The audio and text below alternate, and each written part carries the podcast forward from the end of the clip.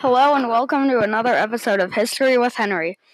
Today I'm going to be talking about something that I enjoy, and that is metal detecting.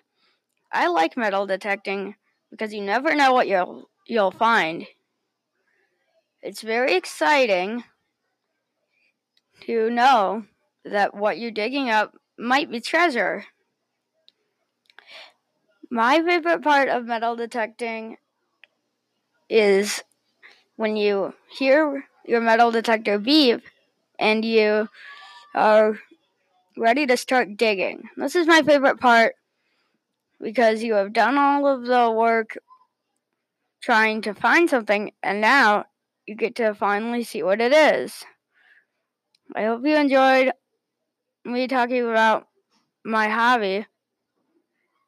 And I hope you think about your hobby too. I'll see you next time on History with Henry.